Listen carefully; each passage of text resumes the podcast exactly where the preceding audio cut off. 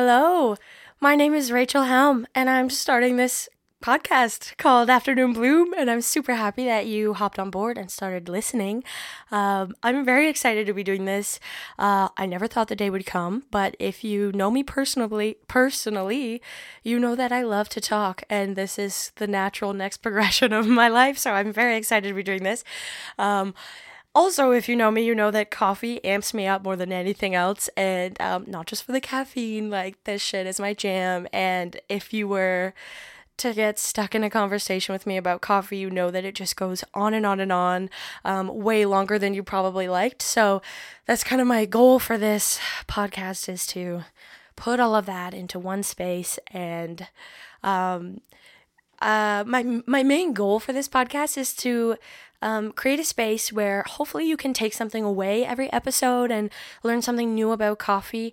Um, I've been a coffee roaster for two years now, and um, I'm a, an occasional barista as well. So I I kind of play a few different. Uh, play a few different i'm trying to say wear different hats but it's just going in the wrong direction um, so yeah i've been working in coffee for a while and i kind of see how um, people don't even know what a coffee roaster is. Like they just assume I'm a barista. So there's this huge lack of knowledge from um, the consumer's point of view and the specialty coffee world's kind of point of view. And um, I just kind of want to mesh those two and really create a space where this is an introduction to coffee. I think, unfortunately, a lot of coffee podcasts out there are just um, really specific to people who are already in the industry and like deep in the industry. So um, they kind of brand themselves as these intro to coffee, and I'm listening, and I've been in coffee for a long time, and um,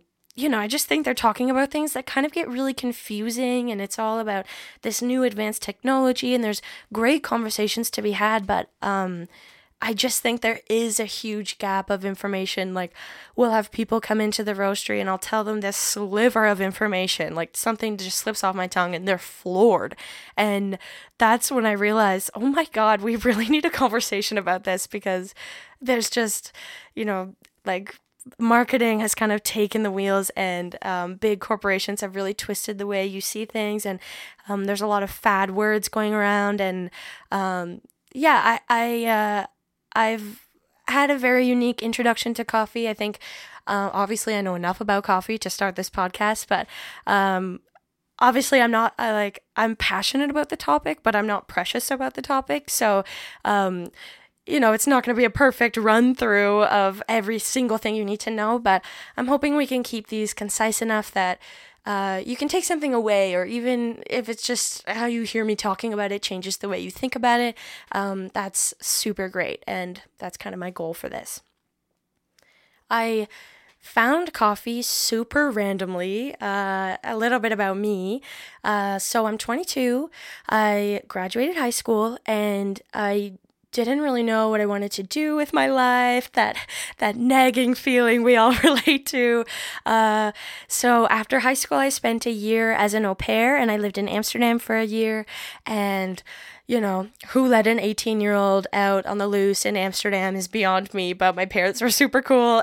And uh, I spent this crazy wild year there. And then I came home and had like a 180 flip where I got a job at a law firm in a super small town that I was raised, Elmer, Ontario, which was just like the opposite of everything I'd been doing. And uh, I realized very quickly that the office setting was not something that I related to. It was not something I wanted to work towards. And um, and uh, my twin sister and I were kind of sitting, um, sitting in our bed late at night, just like thinking, what are we gonna do, sis? Where's this life gonna take us? And uh, we were scrolling through Twitter, and Las Chicas del Cafe put out a tweet of all things that they were hiring, and we both knew of Las Chicas, but we didn't really know. Again, it was one of those things where like, yeah, coffee roastery, it's like a cafe, maybe. Like, why have we never seen it around London? Like, we were just kind of confused, but I like the idea of girls and coffee. So, um, yeah, I, I um, put in a resume. I remember my dad drove me to the interview because I didn't even have a car yet. And we pull up, and it's in this old historic train station, super beautiful. Uh, and I remember walking in and throwing my hands in the air and being like, it smells so good in here. And, and I knew from that moment that they would have to do a lot to, you know, pry me out of there. And that's when I met my mentor, Maria, and she taught me so much about coffee. Her and her sister own the roastery, and their great grandfathers were coffee farmers.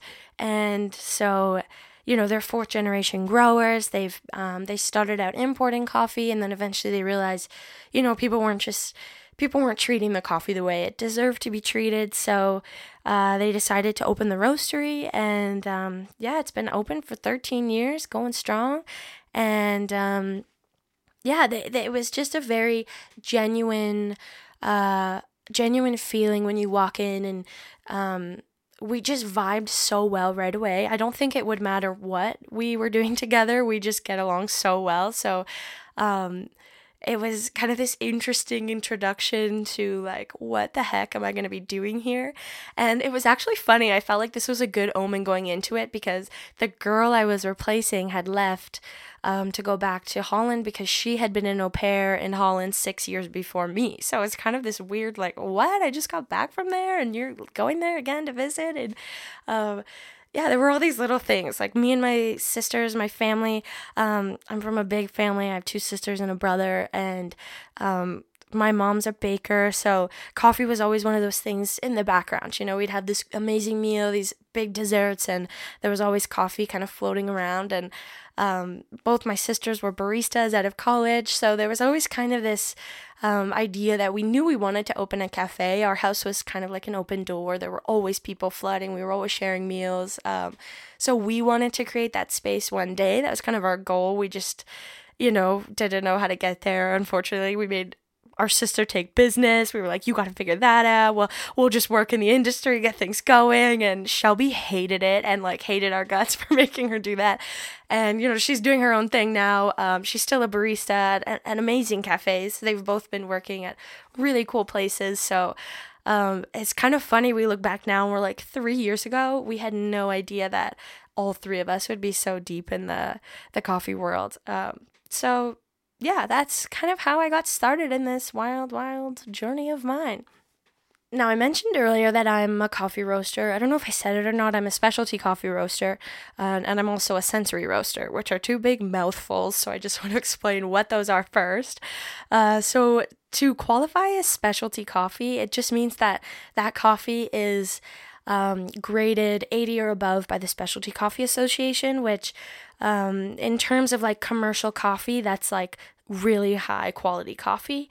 And um, it's very hard to come by coffee like that. So when i first started i would brag to people like no i'm roasting the best coffee you'll find around here. And everyone was like yeah yeah yeah you're saying that because you roasted it? That's not kind of biased but it, it truly is um, some of the best if not the best coffee coming out of nicaragua. And um, uh, our growers work really hard. Like they've they've known Maria and Val their whole life, so they know that they're they're gonna put in the effort. They're gonna get paid fairly. That's a huge issue with coffee growers. Um, so it's just kind of this this whole teamwork and and everything I do, I could be doing an incredible job roasting, but if the the care and effort wasn't put in at the farm level, then you know we're roasting with crap like it doesn't matter what you do to that roast it's the quality's not there to begin with so um, that's what it means when I'm a specialty coffee roaster. So, not to brag, I'm working with the best. And uh, sensory coffee roaster just means that um, we don't use any technology or computer systems uh, on the roasters, which you'll find. I don't want to say everywhere, but pretty much every other roastery uses this uh, technology called Cropster, and it's really cool. Like I give them credit for it, but it's just um, not the way we run things. But essentially, when you're roasting coffee, um, you're taking green beans and basically like baking them, roasting them um, to create the coffee that you know and love. And uh, Cropster is kind of like like every roaster has their recipes set out for their coffee and cropster is kind of this thing where you plug in you know the time you want it to come out the temperature and it just like graphs the whole thing and you kind of just watch the roaster do what the cropster tells it to do.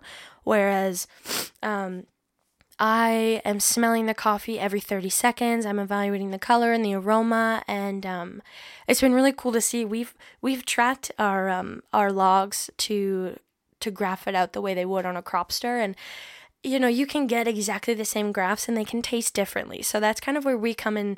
Uh, we play things a bit differently. So it's kind of this intuitive and um, really intimate approach with coffee. So uh, I really know those beans inside and out. And uh, it's been kind of a fun sensory thing. Anybody who works in coffee often has a big interest in other, like, um, culinary beverages and food. And just because your palate gets so sharp and you're just smelling things and recognizing tiny, tiny nuances throughout your day. So that's kind of where my approach has been different. I feel like I've had um, this whole foundation built before I even showed up. And um, yeah, they just they taught me things in a really simple way, and um, yeah, I think that's why I, I just get so surprised when people are so confused by coffee. And um, yeah, so I just want to try to explain things to you the way they were explained to me. And then we'll all come out of this together with something new.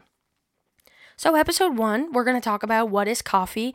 Um, every episode, I kind of want to build up a little bit more information to give you, um, just so that we can kind of build up almost like a word bank. So, um, we're going to slowly introduce everything, and you might know some of this stuff, you might not, but um, just so that if we refer back to it, you're you're not lost. Because I think that's that's what happens a lot. You're like, wait, I'm missing a piece of the puzzle. I don't know what you're talking about there. So, hopefully, this will all kind of graduate and make sense to you in order. So we're going to start right at what is coffee.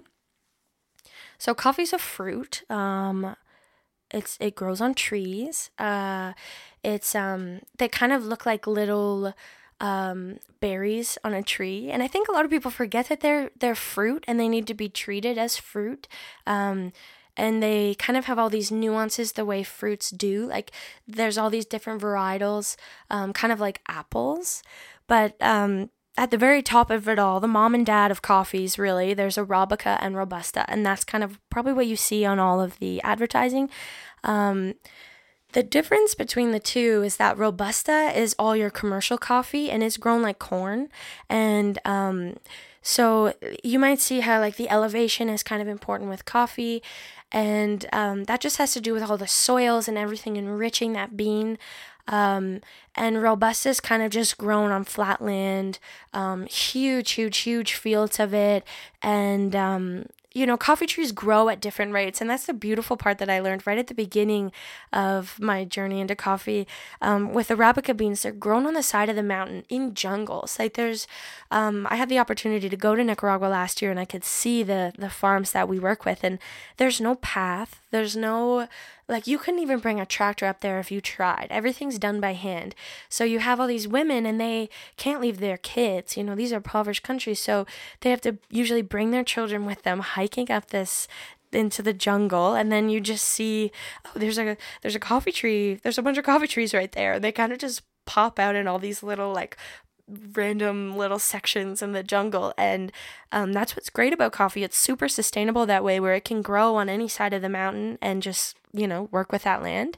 And um, these women go up and they'll check um, the branches of the trees are really um, flexible so you can kind of move them around and it's almost kind of bushy the way they look but you can move them around and there's berries growing um, like pods all the way down the branches and the women can look and see okay this one looks good and this one you know maybe needs another week and they're very patient with the whole process. And um, whereas with commercial coffee with robusta they'll take a tractor through the the field and just shake the trees and take you know whatever they can get. So you're getting ripe not ripe it's just beans you know they don't they, they aren't too picky about how ripe they all are. So, um, that coffee, the Robusta coffee, has twice the caffeine, which is kind of the um, the plus side for um, big companies, but um, it's so full of caffeine, and caffeine is so bitter.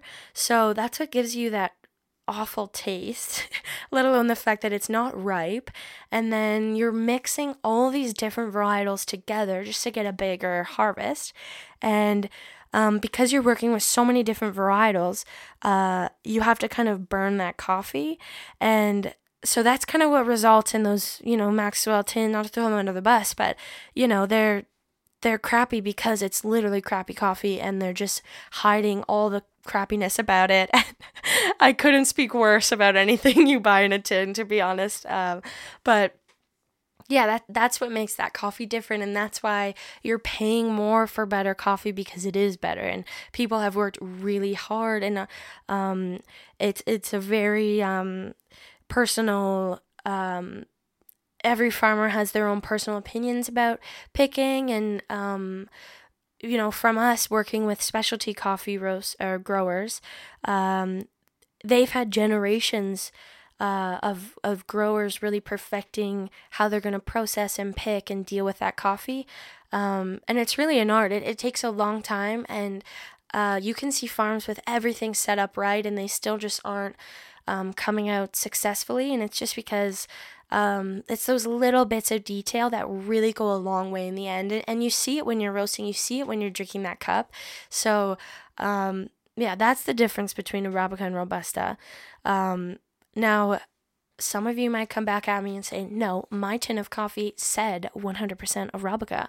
And that's because uh, big corporations like to add like 2% Arabica in their tins, 98% Robusta, and then they'll they'll be using 100% Arabica in that 2%, but it's only 2%. Do you see what I'm saying? Like they're they're just twisting the way um, you're perceiving that tin of coffee. So um, that's where the difference in those come in. Um, so like I said, yeah, coffee's grown on trees. They're about six to nine feet tall. Like they don't get very tall. They're they're kind of short enough for you to be able to reach them. Um, so yeah, coffee goes through all these different periods throughout the year, and depending on which country um, you're picking coffee in, they kind of have different um, harvest times. So everything I deal with is from Nicaragua. It's from the same region in Nicaragua, so um, it's like I have all this condensed information about one spot in the world, but you know, Costa Rican coffee acts a bit different and it tastes a bit different, and coffee all over the world has its own different um, intrinsic qualities. Um, so it's not to say that um, the bourbon you're finding in Nicaragua is going to be the same as the bourbon you find in Costa Rica, but that's because, again, the elevations are different and the soil is different. And was it close to a volcano? Was it not? All those little things um, affect the coffee in the end. So, um, even weather, like global warming, I'm not going to get too crazy about this, but um, the amount of rain that we're having, um, if the trees get rain too early into the year and they start to bloom flowers, because it starts with these little white flowers that just cover the trees, it's so beautiful, and then the berries grow from there. So, if they get rain too early and they start blooming, then that can really affect um, the end production of the cherries if you know they bloomed and then it obviously wasn't ready the the weather wasn't agreeing with it and then they weren't able to produce beans from that. That can really affect a small grower. And um, you know we buy from farms that are so small uh, we might get six bags from a grower, one bag from a different grower, and and it's all these communities really working together, and they might all be processed in the same place, but you know this gr- grower really picked and did all of this with just one bag, and that's all they could do. So that's kind of the unique thing with me as well is we have all these single varietals of things and um, we're really lucky to see that. I know a lot of roasters don't get the opportunity to work and identify and really get to know a specific bean the way um, i've been lucky enough to. So um, yeah that's been really cool and it's, it's cool to see um, to see actually how small they are and we went to some huge coffee farms to see you know it's it's just crazy. It's it's um the whole world knows about coffee, but I just feel like so much information gets lost and um yeah, it's just one of those things. Everybody knows about coffee, but um the amount of people who come into the roastery and see the coffee trees and they're like, wait, what? It's a fruit? I didn't even know that. It's like it's base level the information about coffee. Uh, and and it ages like fruit. And um, some of the beans, if they're kept in those cherries, they're inherently so sweet and it tastes like like literally like you're baking an apple pie inside the roaster. Just like the the ripeness of that fruit that um was kept inside those cherries is just really, really cool. So, um, I hope this made sense. I hope I didn't go in too many circles. it's a rough habit of mine. Uh, yeah, I hope you learned something new about this. Uh, the next episode, we're going to go into, um, I don't even remember. We're going to move on. We're going to probably talk about what a roastery is, what a cupping is, kind of get into the depths of um, the fun things that I get to do at work. So, thank you for listening to the first episode. Uh, this episode was produced and edited by my friend Jacob Anstey, and he also did the original intro and outro music. Uh, you can find us on Instagram. You can find uh, me on Instagram at Helm Rach. You can find Afternoon Bloom on Instagram at Afternoon Bloom. And you can find Jacob at Jacob underscore. No, no, that's wrong. it's Gene underscore daddy. Uh, so, yeah, we'll see you next time. Thank you.